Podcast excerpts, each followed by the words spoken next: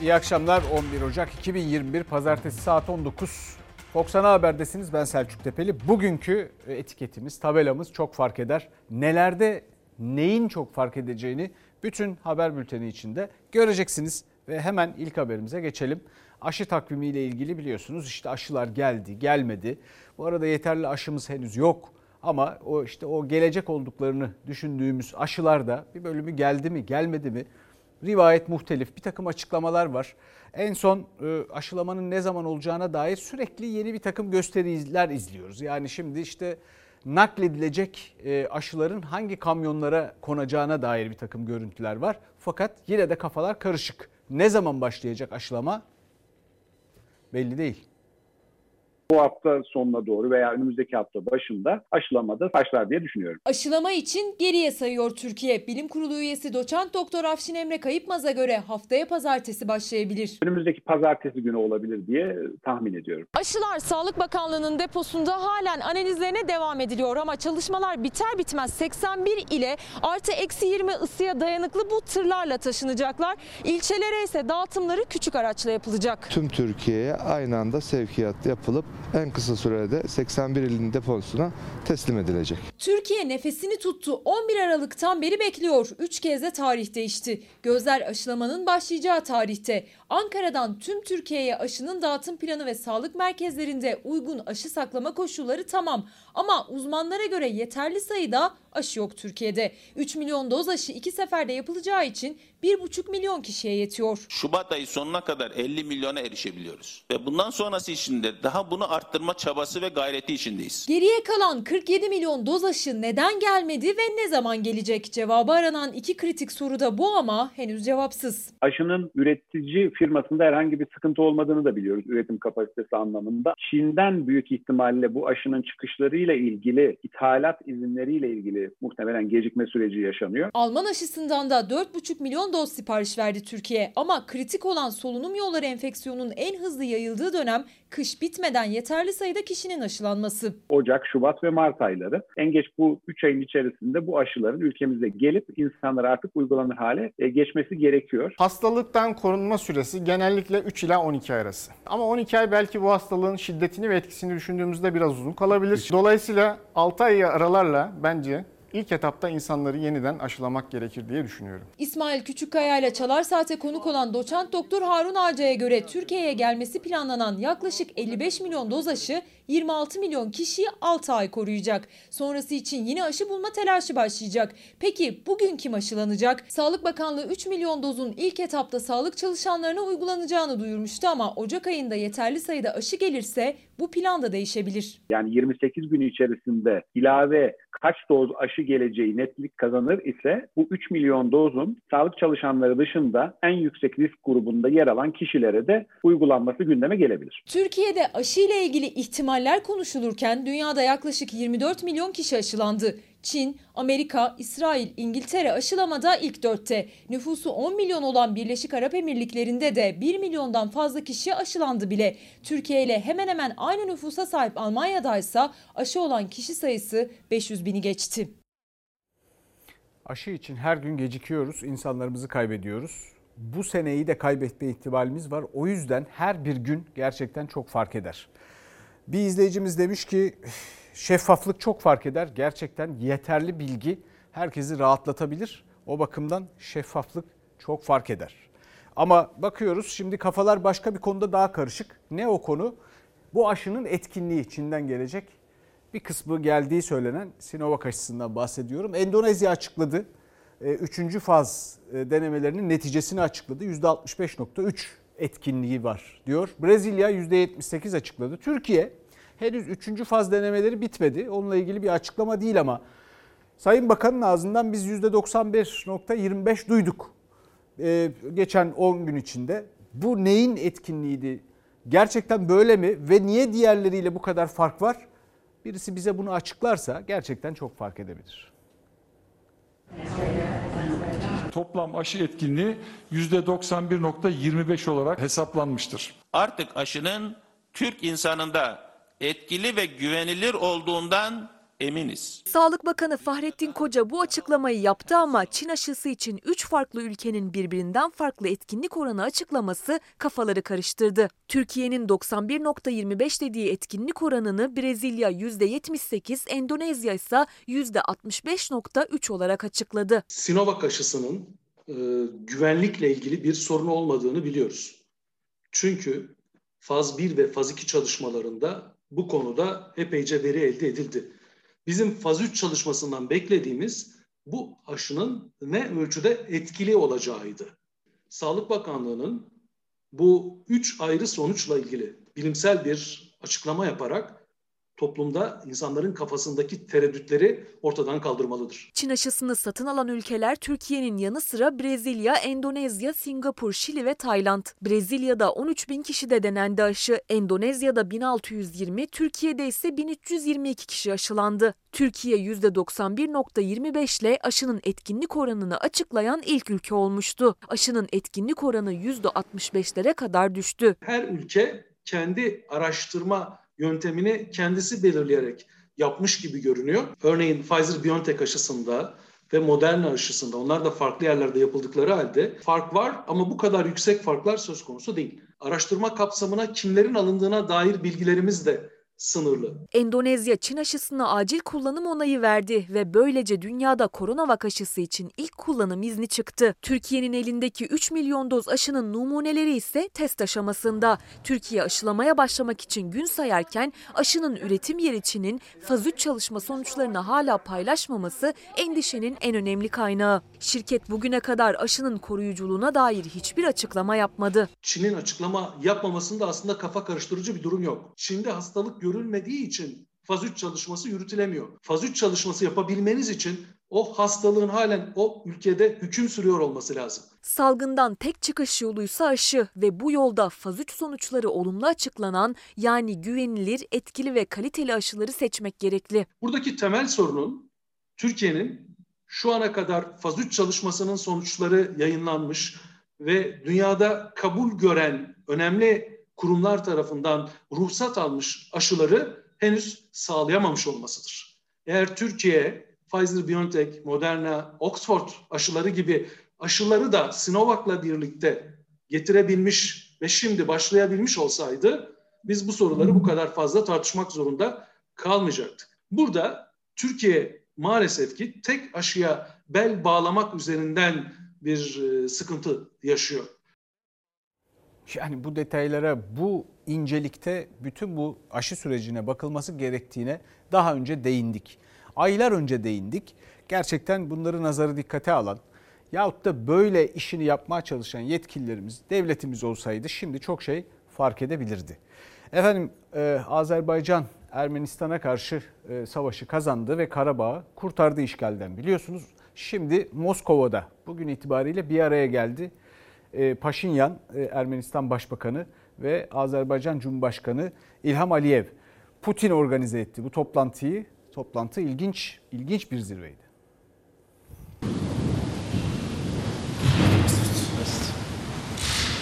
Putin devreye girdi, Aliyev ve Paşinyan Moskova'da üçlü zirvede bir araya geldi.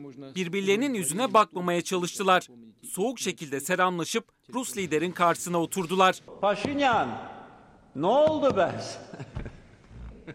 Azerbaycan Dağlık Karabağ Ermenistan işgalinden kurtarmak için demir yumruk harekatını başlattı. Harekat 44 gün sürdü.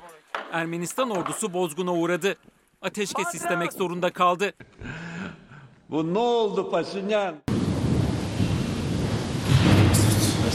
Rusya lideri Putin, Dağlık Karabağ görüşmek için Azerbaycan Cumhurbaşkanı Aliyev ve Ermenistan Başbakanı Paşinyan'ı Moskova'ya davet etti. İki lider daveti kabul ederken Ermenistan'da muhalifler ayaklandı. Havaalanı yolunu kapatıp Paşinyan'ın gidişini engellemeye çalıştı. Putin iki lideri Kremlin sarayında buluşturdu. Önce Aliyev, ardından Paşinyan girdi salona. El sıkışmadılar. Soğukça selamlaştılar. Putin'in karşısına geçip yan yana oturdular. Rus lider görüşme öncesi konuştu. Ateşkes anlaşmasının istikrarlı şekilde uygulandığını, 48 bin mültecinin bölgeye döndüğünü söyledi. Üçlü zirvenin Karabağ'daki durumun çözümüne katkıda bulunmasını umduğunu belirtti. Görüşme yaklaşık 4 saat sürdü. Üç lider zirve sonunda ortak açıklama yaptı. Putin, Karabağ'ın kalkınmasına ilişkin ortak bir bildiri imzalandığını söyledi. Azerbaycan Cumhurbaşkanı Aliyev, Karabağ'da sorunun bitmediğini söyleyen Paşinyan'a Putin'in sözleriyle yanıt verdi. Sorunun geride kaldığını vurguladı. Artık önümüze bakmalıyız dedi. Efendim fotoğraflar, oturma düzeni bu türden zirvelerde bakın bunlar algı ile ilgili çok şey fark ettirir. O bakımdan burada bir zafer görüntüsü mü var? Zafere gitti mi bu fotoğraf, bu görüntü? Onu tartışmak lazım. Çünkü Putin karşısında e, Ermenistan Başbakanı ve Azerbaycan Cumhurbaşkanı yan yana e, ve bu zirve biraz böyle barış zirvesi mi yoksa Putin'in bir çeşit gövde gösterisi mi? Buna bakmak lazım. Türkiye'nin buradaki yeri neresi? Nasıl bir etkisi oluyor? Üzerinde durmakta fayda var derim. Çok şey fark eder. Bu tür detaylar önemlidir.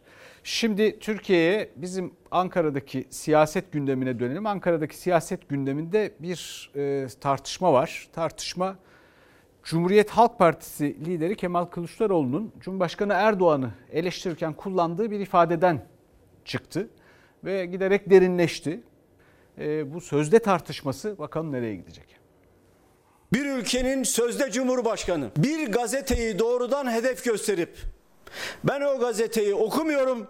Siz de satın almayıp okumayın diye çağrı yapıyorsa sözde Cumhurbaşkanı ifadesi son derece tehlikeli bir ifadedir. Bakın bu seçilmiş bir Cumhurbaşkanının meşruiyetini tartışmaya açmaktır. Sayın Cumhurbaşkanına sözde demek Türk milletine, demokrasi kültürüne, milli egemenlik ilkelerine hakarettir, hiyanettir, hürmetsizliktir. CHP lideri Kemal Kılıçdaroğlu medya üzerindeki iktidar baskısına dikkat çekerken sözde Cumhurbaşkanı ifadesini kullandı. AK Parti cephesinde yer yerinden oynadı. Cumhurbaşkanı Erdoğan 1 milyon liralık tazminat davası açmakla kalmadı. Cumhurbaşkanına hakaretten Kılıçdaroğlu hakkında Ankara Cumhuriyet Başsavcılığına da suç duyurusunda bulundu. Ne diyeyim? Sözde Cumhurbaşkanı diyeyim. Ey Kemal Kılıçdaroğlu sen konuşurken kendi kafana göre konuşamazsın. Onlar dava açmaktan, genel başkanımızla dava kazanmaktan yorulmadı. Tarafsızlık yemin edeceksiniz, sonra da kendinizi mahkemelerin yerine koyup hem savcı hem de yargıç olacaksınız. Milli iradeyi yok sayan bu tür yaklaşımlar cumhuriyete ve demokrasiye karşı bir tehdittir, bir tehlikedir. Kılıçdaroğlu'nun sözde Cumhurbaşkanı ifadesine sadece AK Parti ile sınırlı kalmadı tepkiler.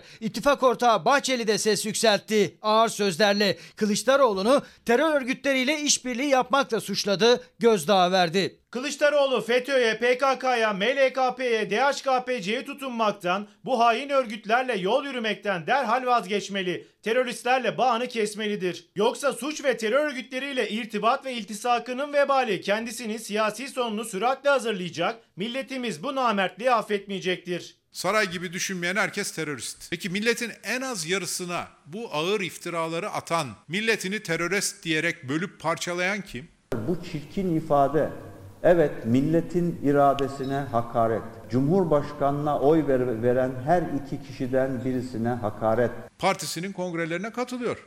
Muhalefete, muhalefet liderlerine ağzına geleni söylüyor. Sonra da kendisine sözde Cumhurbaşkanı denince alını veriyor. Cumhur İttifakı Kılıçdaroğlu'nu hedefe oturttu. Bahçeli terörle irtibat ve iltisaklı olma suçu yöneltti CHP liderine. AK Parti cephesinden sözünü geri al, özür dile çağrılarını darbecilik suçlaması izledi. Cumhurbaşkanı gayrimeşru, seçimler gayrimeşru. Bunun adı anti siyaset.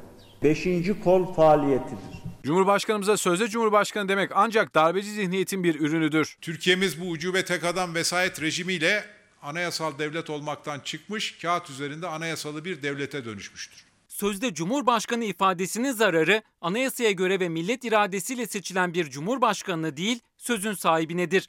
Anayasal kurumlara, meşruiyete, milli iradeye saygı göstermek herkesin vazifesidir. Ağır polemiğe Meclis Başkanı Mustafa Şentop da milli iradeye saygı çağrısıyla dahil oldu. CHP ise karşı cepheden aynı çağrıyı yaptı. Güçlendirilmiş parlamenter sistem vurgusuyla ve Erdoğan'a Cumhurbaşkanlığı yeminini de hatırlatarak Ankara yeni yıla hızlı girdi, siyaset kazanı fokurdamaya başladı. Ankara'da ilginç gelişmeler yaşanıyor. Cumhurbaşkanı Erdoğan bir taraftan e, seçim ittifakı gezileri yapıyor, ziyaretleri yapıyor. Öte yandan tartışmalar sürüyor. Tartışmaların odağında bir de HDP var. Kapatılması, kapatılmaması tartışması. Fakat konu HDP ama asıl paylaşılamayan İyi Parti gibi duruyor. Türkiye Büyük Millet Meclisi'nde PKK'lı istemiyoruz. Bahçeli'ye benim tavsiyem büyük ortağından derhal randevu alsın, bize sardırmasın. Yargıtay Cumhuriyet Başsavcılığı 6-8 Ekim olaylarıyla ilgili hazırlanan hukuken açık bir ihbar niteliği taşıyan iddianameyi temel alarak HDP hakkında acil ihtiyaç olan kapatma davasını süratle açabilecektir. Cumhur İttifakı ortağı Devlet Bahçeli HDP'nin kapatılması tartışmalarında hamlesini yaptı. İyi Parti Genel Başkanı Akşener Bahçeli'ye davayı açacak mısınız diye sormuştu. MHP lideri kapatma davası için acil ihtiyaç çağrısıyla ilk adresi Yargıtay Cumhuriyet Başsavcılığı olarak gösterdi. MHP'nin başvurusunu ikinci sıraya koydu. Şayet kapatma davasının açılması tavını kaybedip tavsamaya havale edilirse Milliyetçi Hareket Partisi gereğini zamanı geldiğinde inanmışlıkla yapacaktır. Dünyada mesela farklı modeller de var. Bu tip terör örgütü propagandası yapanların hazine yardımını almasının engellenmesi gibi. HDP'nin kapatılması isteği Bahçeli'nin son aylarda gündeminden düşmedi. AK Parti ise önce parti kapatmaların olumlu sonuçlar vermediği görüldü dedi. Ardından kapatmanın dışında hazine yardımının engellenmesi seçenekler olduğunu da söyledi. İyi Parti lideri Meral Akşener ise Cumhurbaşkanı Erdoğan'ın Bahçeli ziyaretini Cumhur İttifakı içindeki HDP ayrışmasına yormuştu. Çakıcı işinde olduğu gibi HDP işinde de dolaylı mesaj. Mesaj alındı ki ziyaret yapıldı. Erdoğan Bahçeli görüşmesinden bir hafta sonra MHP lideri kapatma davası dosyasını Ankara'nın gündemine taşıdı. Bir haftalık sürede Erdoğan'dan kapatma davası ile ilgili yeni bir açıklama duyulmadı. Siyaseti hareketlendiren ziyareti ve açıklamaları dikkat çekti. Benim bu ziyaretim hem bir nezaket ziyareti hem de yani bir seçim ittifakı mı olur? Erdoğan seçim ittifakı olur mu sorusuyla Saadet Partisi'nin kritik isimlerinden birini Oğuzhan Asıltürk'ü ziyaret etti. Gözler Erdoğan'ın seçim ittifakları trafiğindeyken Cumhur İttifakı ortakları İyi Parti konusunda da ayrıştı. Bahçeli kapatma davasında CHP ile İyi Parti'yi birlikte suçladı. AK Parti ise İyi Parti ile CHP'yi ayrı tuttu. CHP'nin İyi Parti'nin itirazları suç ve suçluyu koruma mahiyetindedir. Kemal Kılıçdaroğlu yıkım siyaseti yapıyor. Ama İyi Parti'nin böyle bir geleneği yok. İyi Parti Başkanı'nın terörist Demirtaş'la kahvaltı programını meçhul bir tarihe erteleyip masa edebiyatına son vermesi eve dönüş yolunda kendisini bir hakkın rahatlatacaktır. Sayın Bahçeli bu sözlerini alışkanlık haline getirdi. Türk siyasetinde ayıptır bunlar. Bahçeli Akşener'in güçlendirilmiş parlamenter sistem ve memleket masası çağrısını da topa tutup iki yüzlü dedi. AK Parti sözcüsü Mahir Ünal ise İyi Parti ile de görüşme olacak mı sorusuna ne evet ne hayır dedi ama manidar konuştu. Milleti, vatanı, bayrağı, devleti tartışmayan herkesle hangi siyasi görüşten olursa olsun biz her şeyi görüşürüz arkadaşlar. Fox Haber'in bir kıymetli izleyicisi demiş ki herkes en başta ülkeyi yönetenler üstüne düşeni layığıyla yaparsa çok şey fark eder. Şu anda ülke çok gergin. Ee, gerçekten çok şey fark eder. Ülkede gerçekten çok gergin. Bu gerginliği azaltmak çabasıyla besbelli. Cumhurbaşkanlığı Sözcüsü İbrahim Kalın açıklamalar yaptı. Fakat tansiyonu düşürebildi mi? Biraz ortamı yumuşatabildi mi? Emin değilim.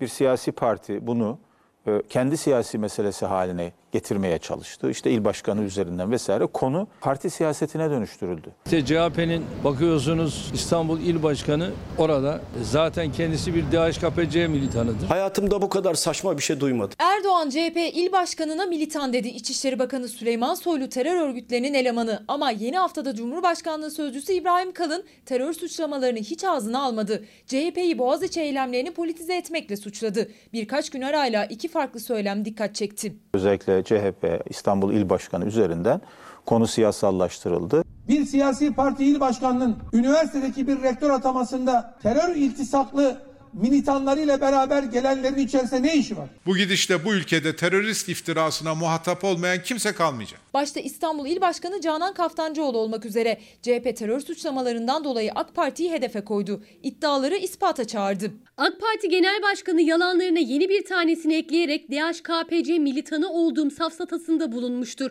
Bu saçma suçlamasına ilişkin elinde hangi delili varsa derhal kamuoyuna açıklamak zorundadır. Bir partinin bunu politize edip kendi siyasi gündemine eklemlemeye çalışması Boğaziçi Üniversitesi'ne de haksızlık, oradaki öğrencilere de haksızlık. Söylem değişikliği sadece kayyum eylemleri ve CHP üzerinden de olmadı. Geçen hafta eski Genelkurmay Başkanı İlker Başbuğ'un yazdığı bir kitap üzerinden çıkan darbe tartışması da gündemdeydi. İktidarı seçimsiz nasıl götüreceksiniz? Bu açık bir şekilde vesayet çağrısıdır, darbe çağrısıdır. Bu utanılması gereken bir yaklaşımdır. Sayın Başbuğ'un böyle bir niyeti olmamış olabilir. Bugün darbeye zemin hazırlayacak bir yaklaşım ortaya koyma niyetiyle bunu söylememiş olabilir. Ama bizim demokrasimiz o kadar kırılgan süreçlerden geçti ki. Şimdi tansiyonu düşürmeye çalışırken o arada bir şeyler söylerken bile yeni e, tartışmalara, yeni polemiklere kapı aralanıyor. Mesela e, Sayın Kalın'ın bahsettiği e, seçim için, herhangi bir erken seçim için şartların oluşmamış olduğuna dair e, konuştuğu, söylediği, ifade ettiği durum.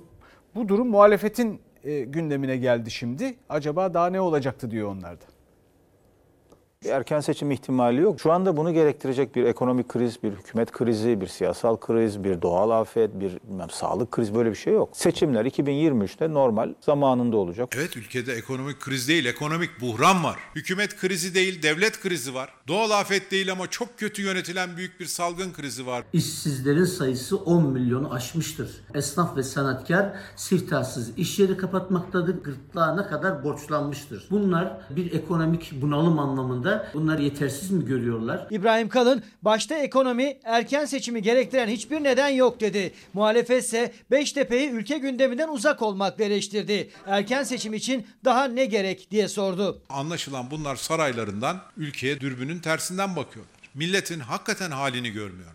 Millet sandık önüne gelsin diye artık gün sayıyor. O sandık geldiğinde de saray sosyetesine yerlerini gösterecek. Bu seçimde mutlaka iktidar olacağız gibi bir iddiaları varsa tamam seçimin zamanını beklerler. Buna da millet karar verir. Türkiye artık bu hükümeti daha fazla taşımak istememektedir. Esnafın durumu işsizlik, hayat pahalılığı ve geçim sıkıntısı. Muhalefet ekonomi odaklı eleştirilerle erken seçim söylemini destekliyor. Ekonomi ana sebep, gidişat erken seçim diyor. İktidarsa 2023'e randevu veriyor. Türkiye'nin içinde bulunduğu sorunları bir an önce aşması için erken seçime gitmek zorundayız. Kılıçdaroğlu siyaseten bunu söylüyor olabilir. Kendince hükümetin sorunları çözemediğini düşünüyor olabilir. Açız diyen vatandaşa keyif çayı atan, 82 milyonu 5 müteahhidinin cebine çalıştıran bu iktidarın bilmesi gereken bir gerçek var.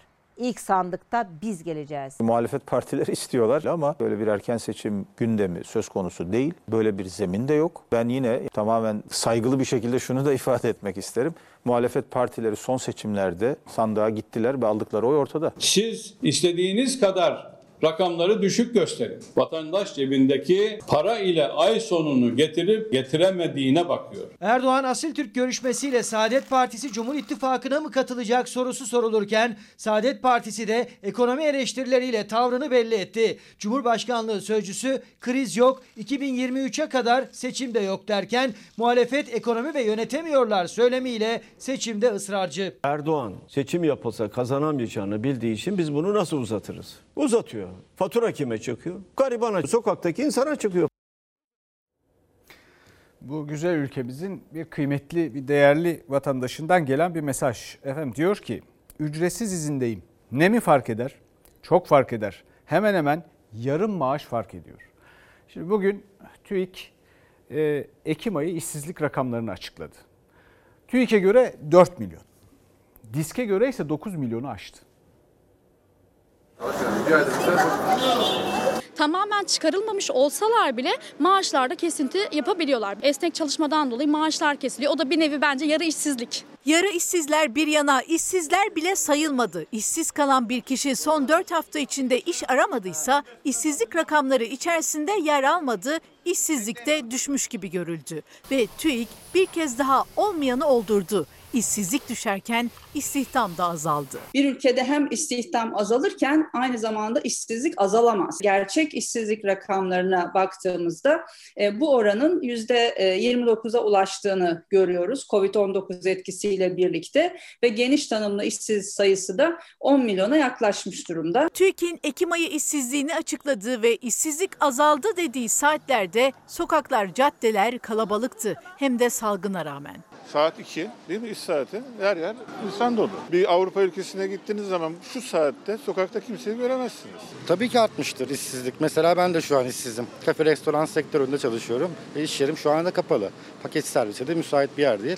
Ben işletme mezunuyum ama kafeci oldum. İş bulma süreleri de uzuyor. Bir yılı aşkın süredir iş arayanların sayısı 1 milyonu geçti. Uzun süreli 4 ay evet ilk defa kaldım. Daha önce kısa süreli çalışmadığım olmuştu ama şu an 4 aydır çalışmıyorum. O ve onun gibi işsizlerin oranı TÜİK'e göre %12,7 ama disk aynı görüşte değil. Disk'e göre TÜİK'in açıkladığının iki katından bile fazla %29. Gençler ve kadınlarda ise çok daha yüksek. Üstelik genç işsizlik TÜİK'e göre de yükseldi. Özellikle genç işsizliği ve kadın işsizliği gerçekten e, son derece yüksek.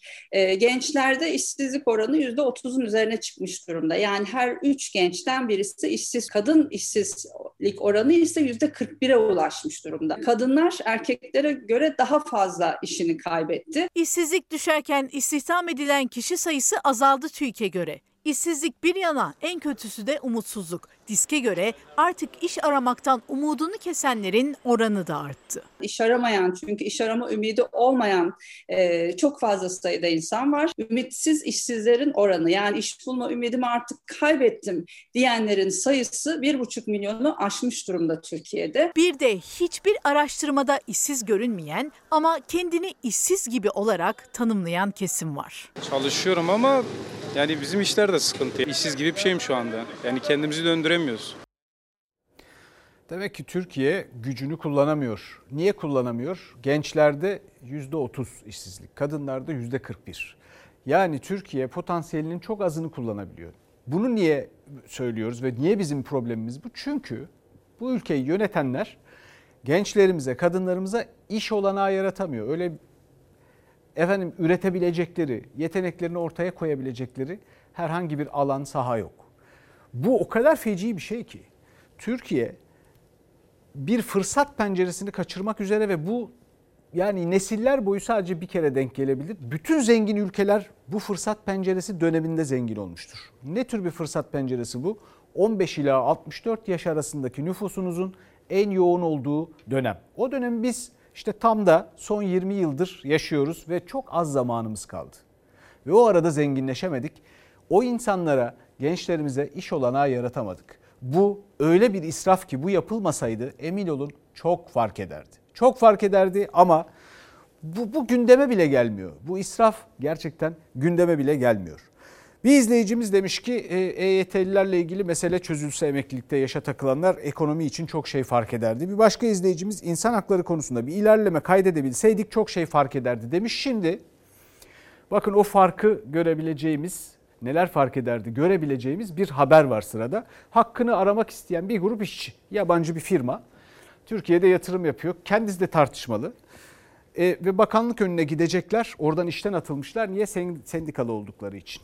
Fakat polis bir hanımefendi kendilerine diyor ki biz devletin gücüyüz. Dikkatli bakın sonra başka neler diyor ve işçi de ne cevap veriyor. Biz devletin gücüyüz. Neler yapabileceğimizi orada gösteririz size. Siz merak etmeyin. Birkaç saat sonra da devlet gücünü gösterdi. Hakkını aramak isteyen işçiler gözaltına alındı.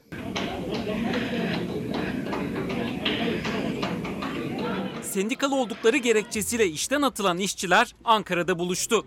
Tek Gıda İş Sendikası ile birlikte Tarım Bakanlığı'na gidip seslerini duyurmak istiyorlardı. Çünkü seslerini bin gündür duyan olmadı. Bakanlığa gidip hakkımızı aramamıza yardımcı olun diyeceklerdi. Biz bu ülkede bu haksızlıklara karşı işçi mücadelesini yükseltmek için bir mücadele veriyoruz. Ama salgın gerekçesiyle polis çıktı karşılarına. Son derecede sert bir üslupla. Bir devletin gücü neler yapabileceğimizi orada gösteririz size. Siz merak etmeyin. Nasıl Biz her yani? şeyden De- haberdar devlet gücünü bize mi sınayacak yani? Nasıl yani böyle bir şey? Devletin gücü değil. Ner- Nereden bileceksiniz diyorsunuz ya. devlet Biz her şeyi biliriz millet- yani. Siz millet merak yani etmeyin. öyle bir şey olur mu yani? Siz bizim gücümüzsünüz ya. Olur mu? Lütfen yani. Bu doğru Tamam. Siz biraz devletin Basını- basını bir uzaklaştıralım Yani. Polis müdürünün neler yapabileceğimizi gösteririz sözlerinin üzerinden birkaç saat geçmişti ki devletin gücü hissedildi. Tarım Bakanlığı'na yürütülmeyen işçiler sendika binasında beklerken gözaltıların ilk adımı geldi. Görüntü alınmasını engellemek için polis kalkanları devreye sokuldu. Kameralar görüntü alamadı ama devletin gücünü cep telefonları böyle görüntüledi.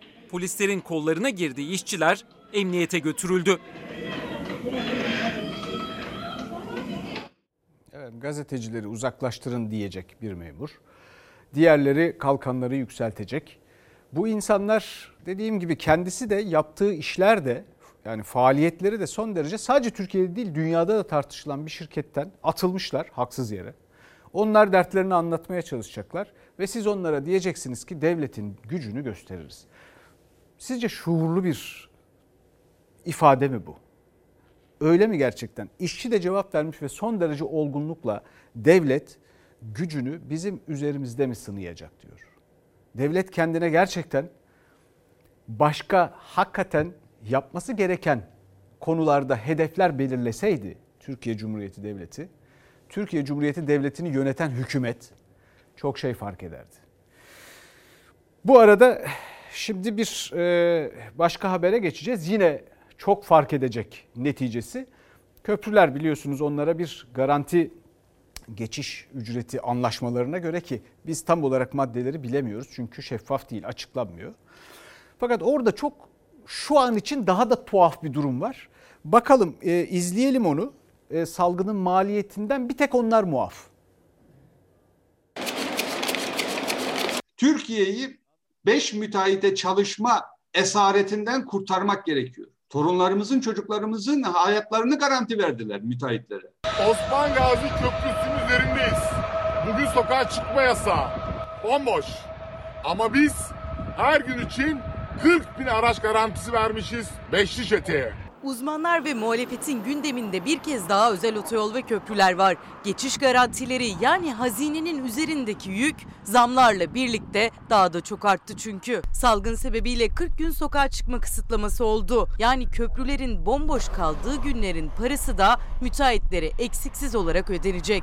Çıkarsan ceza keserim ama yandaşlarıma yaptırdığım köprü ve tünellerden geçmişsin gibi para ödemeye devam edeceksin. Sokağa çıkmak kısıtlıydı ama ödemelerde kısıtlama yapılmadı. Sözleşmede mücbir sebep yani elde olmayan sebeplerle ilgili madde olmadığı için Osman Gazi ve Yavuz Sultan Selim Köprüsü için günlük ödenmesi gereken yaklaşık tutar 31 milyon lira. Ve bu tutarla beraber de kısıtlamanın olduğu 40 günlük sürede sadece bu iki köprü için hazineden kabaca bir hesapla 1 milyar 240 milyon lira müteahhitlere ödenecek.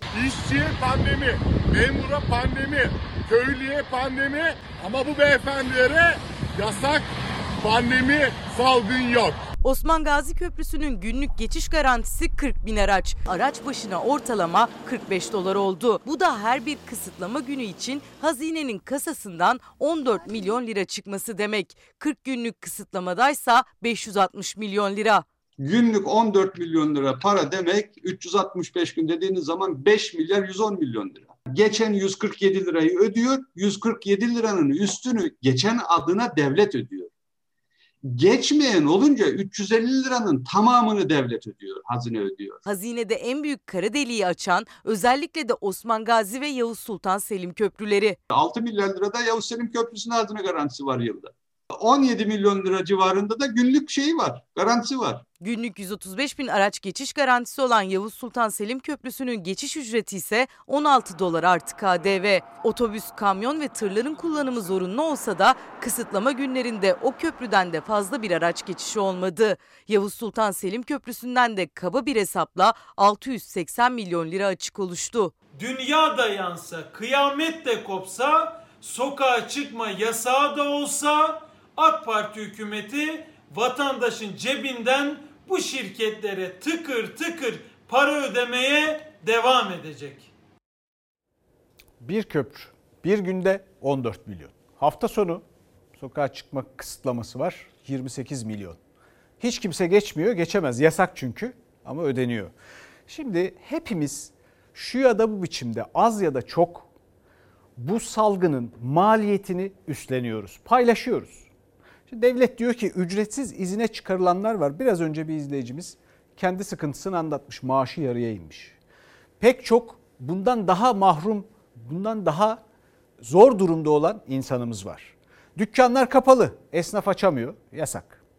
Onun gibi e, başka pek çok sorun yaşayan ve maliyeti paylaşan insanımız var mı? Var. Peki benim anlamadığım bu nasıl bir anlaşmadır ki? Anlaşmayı da geçtim. Bu nasıl gerçekten nazik ve sakin anlatmaya çalışıyorum. Gerçekten büyük çaba gösteriyorum bunun için. Çünkü çok şey fark eder. Belki bir karşılık alırız diye bekliyorum. Efendim bu köprülerin, otoyolların müteahhitleri kendileri deseler ki arkadaş biz de bir ucundan tutalım. Bakın herkes bu maliyetleri yükleniyor. Böyle bir yere varamayız. En azından vicdanlarıyla hadi anlayalım anladık bir hesap soran yok. Ama vicdanlarıyla hareket etseler çok şey fark eder. Çok fark eder. Bu kadar sıkıntı çeken insanımızın bir bölümüne merhem olur. Çünkü ya bu anlaşmayı yaptığınız zamanlarda bu anlaşmanın içine bu maddeleri koymamışsınız. Bakın beklenmedik şeyler olmuş. Bir salgın olmuş. Ya hiç mi vicdanınız sızlamıyor arkadaş? Bu nasıl iş? Ya bu ülkenin 82 milyonu sanki onlar keyiflerince rahat yaşasınlar diye, hiçbir sıkıntı çekmesinler diye vergi ödeyip çalışıp duruyor. Biz memnun etmek için bunları yaşıyoruz sanki. Bu nasıl şey? Şimdi geçelim memleketimizin derin yoksulluğuna. Üç gündür çocuğum hasta. Hastaneye götürecek param yok. Başvurduk tablet vereceğiz dedi. Tablet de vermediler. Dedelerimizden bildiğimiz bir Müslüman en az 40 günde bir et yemesi lazım. Ben 40 günü bırak 6 ayda bir tavuk eti zor alıyorum. Bu akşam ne pişireceksin? Vallahi hiç bilmiyorum. Dün onlara makarna yaptım. Bugün ne yapacağım bilmiyorum. Maalesef gıdaya erişmekte güçlük çeken e, yeni yoksullar var. Eğitime erişimden, sağlığa erişimden ama artık en temel ihtiyaca gıdaya erişimden bile yoksulluk çekiyor binlerce aile. Aile ve Çalışma Bakanı yoksulluğu bitirdik dese de özellikle kent yoksulluğu alanında onlarca mahallede araştırmalar yapan derin yoksulluk ağına göre salgınla birlikte yeni yoksullar oluştu ve yoksulluk daha da derinleşti. Türkiye'de yoksulluk artık Türkiye için sorun olmaktan kalktı. Yok deyince yok olmuyor. Keşke olsa. Yani bu, bunu kabul etmek zorundayız. Bu öyle bir boyuta geldi ki açlık noktasında. Yoksullaştık zaten yoksulluk. Tam yoksullaştık. Akif İnnan tek gözü görmüyor, tek böbreği yok, astım hastası.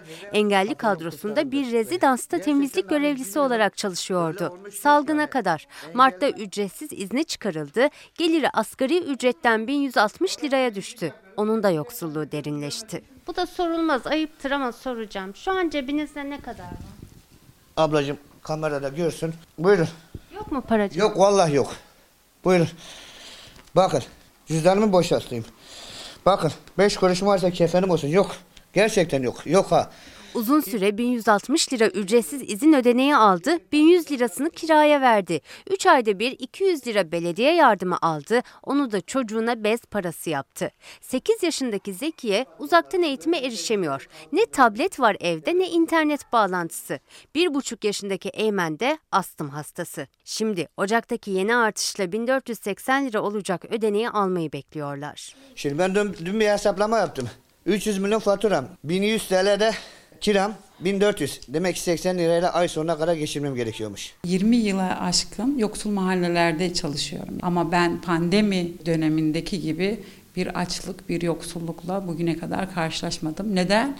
Çünkü evde gerçekten hiçbir şey yoksa komşusundan bir kase çorba e, alıp bir dayanışma ortamı vardı. Ama maalesef artık komşuda da yok yani. Pandemiyle birlikte katlanan yoksulluk neredeyse her kapıda her hanede. Akif İnnan'ın hemen alt kat komşusu Mehmet Koçyiğit de Pandemiyle birlikte işsiz kalanlardan. Durumunuz böyle mi Mehmet? Evet, durumum böyle. 42 gün iş yerinde çalıştım. Ee, yasaklar gelince işsiz kaldım yani. Ne devletten bir şey alıyorum, ne iş yerinden bir yardım alıyorum. 7-8 kişilik nüfuslar var. Ha burada var komşu 4 tane çocuğu var, 8 aydır çalışmıyor. Yani mali komple dolarsanız hep aynı yani. Şimdi İstanbul'da seyyar halk ekmek büfeleri. Ne fark eder diyeceksiniz? Çok fark eder. 1 lira insanlar için gerçekten çok fark ediyor çünkü. Afiyet olsun efendim.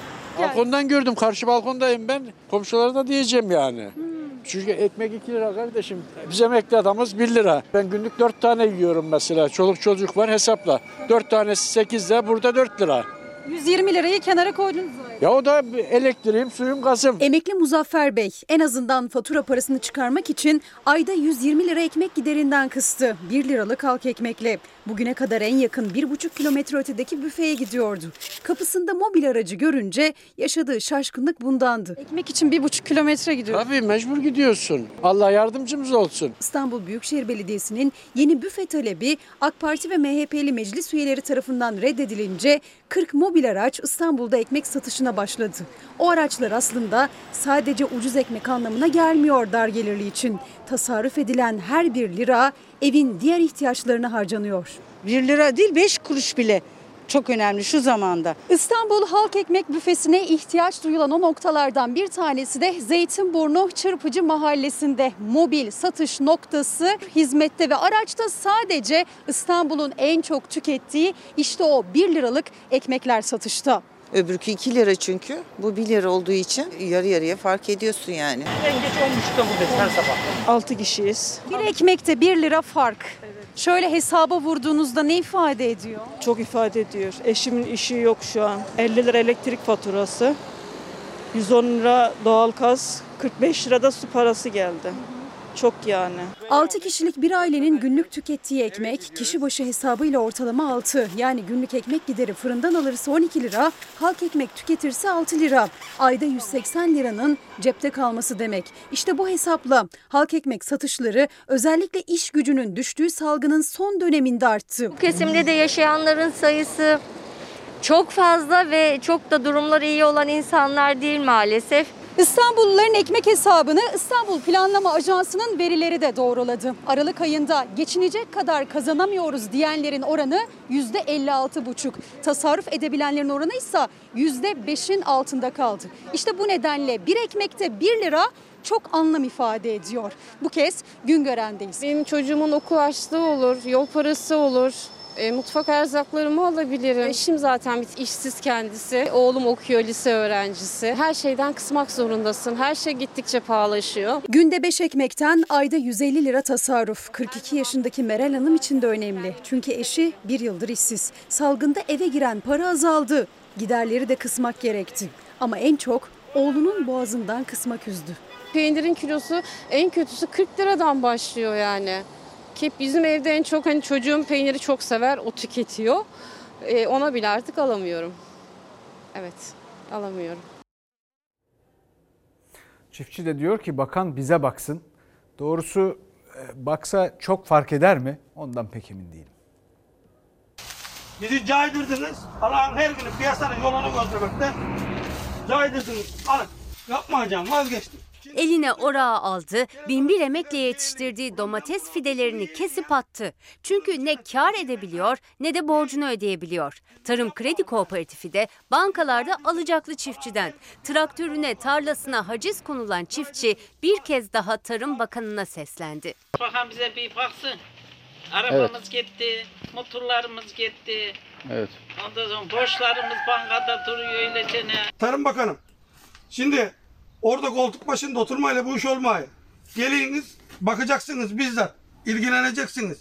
Siz bunu yapmak için görevlisiniz. Çiftçi kar etmek bir yana maliyetini bile kurtaramıyor. Borçlar katlandıkça ödemekte imkansızlaşıyor.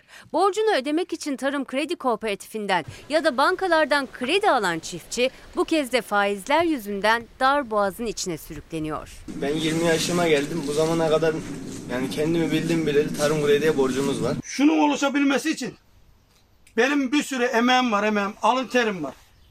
Siz bunları hiç sayamazsınız. Siz hiç yasaydığınız sürece biz üreten bir toplum olmaktan çıkıp tüketen bir toplum haline geliriz. Antalyalı Musa Nacak o çiftçilerden biri. Derdine derman olacak kimseyi bulamayınca çareyi seradaki domateslerini sökmekte buldu. Öfkesini yetiştirdiği fidelerden çıkardı. Bunu karar aldım. Ben bunu sökeceğim. Alın. Yapmayacağız derdim yazdım bu gidişle. Yapmayalım biz bunu. Sadece o değil, Türkiye'nin dört bir yanında çiftçi borcunu nasıl ödeyeceğini düşünüyor kara kara. Bunun maliyeti 80-90 kuruş. Satıyorsun 1 lira, bir buçuğa satıyorsun. Gidiyorsun tarım krediyle bir trilyon borcun var. Bir trilyon borcunu sen bundan nasıl ödeyeceksin? Bunu zaten yetiştirdi. Bunu çapaladı, gübreledi. Bunun emeğini verdi. Şu marulu dışarıda, dezgahında, manavında satan kişi kazanıyor. Biz yaprağını alıyoruz. Şu yaprak bize kalıyor. Bu şimdi adalet mi ya? dakika bölümünde e, çiftçiye ve tarıma bakacağız. E, bu arada bugün de Ankara'dan kadın gibi kadın cinayetlerinin önüne geç- geçecek ve radikal bir değişikliğe yol açacak bir şey çıkmadı. Onu da görmedik. Öte yandan bu gece yarın baş Trakya özellikle Trakya'nın orta kesimleri olmak üzere yarın İstanbul'a da gelecek. E, ve Marmara, Ege'nin kuzeyi yarın çok ciddi yağış alacak. Bu yağışlarda herkesin dikkat etmesi lazım. E, yetkililerin, vatandaşların.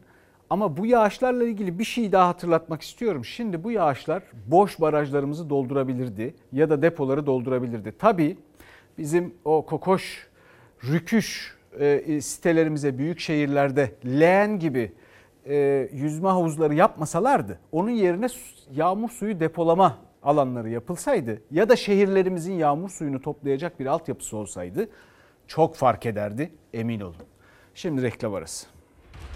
Efendim rugby, rugby artık ne derseniz bir spor var. Amerikan futbolunun daha delikanlı olanı. Onda böyle kask falan yok.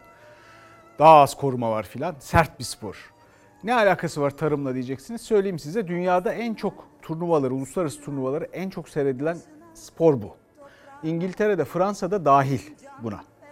Yani bu sporun çok seyircisi var. Milyarlarca insan izliyor. Devre arasında soyunma odasına kameralar giriyor ve masaların üzerinde iki şey var. Dilimlenmiş portakal ve kuru kayısı. Masaların üstünde duruyor. Çok enerji harcıyorlar ve hemen hızla o enerjiyi takviye etmeleri için. Bunun izleyen var mıdır yok mudur bilmiyorum. Ben öğrenciliğim sırasında çok izledim ve bu kayısıların nereden geldiğini soruşturayım dedim. Nereden geliyormuş tahmin edin. Malatya'dan. Peki Malatya'dan pek çok iş adamı çıktı. Pek çok gazeteci çıktı. Onlara söylediğim de oldu. Cumhurbaşkanı da çıktı. Pek çok siyasetçi var. Yahu dünyanın en iyi kuyu, kuru kayısıları bu yayınlarda dünyaya mal oluyor. Herkes izliyor. Niçin bunun için bir fon kurulmaz, oluşturulmaz? Niçin ona sponsor olunmaz ve Malatya'nın adı, Türk kayısısının adı dünyaya duyurulmaz? Orada kendi başına kederle o kayısılar yenmeyi bekler. Niye? Niye böyle? Şimdi geçen hafta ben dedim ki bir Fransız patatesinden bahsettim. Dediler ki çok uç yabancı bir örnek. Alın size yerli örnek. Bakalım ne yapacaklar şimdi.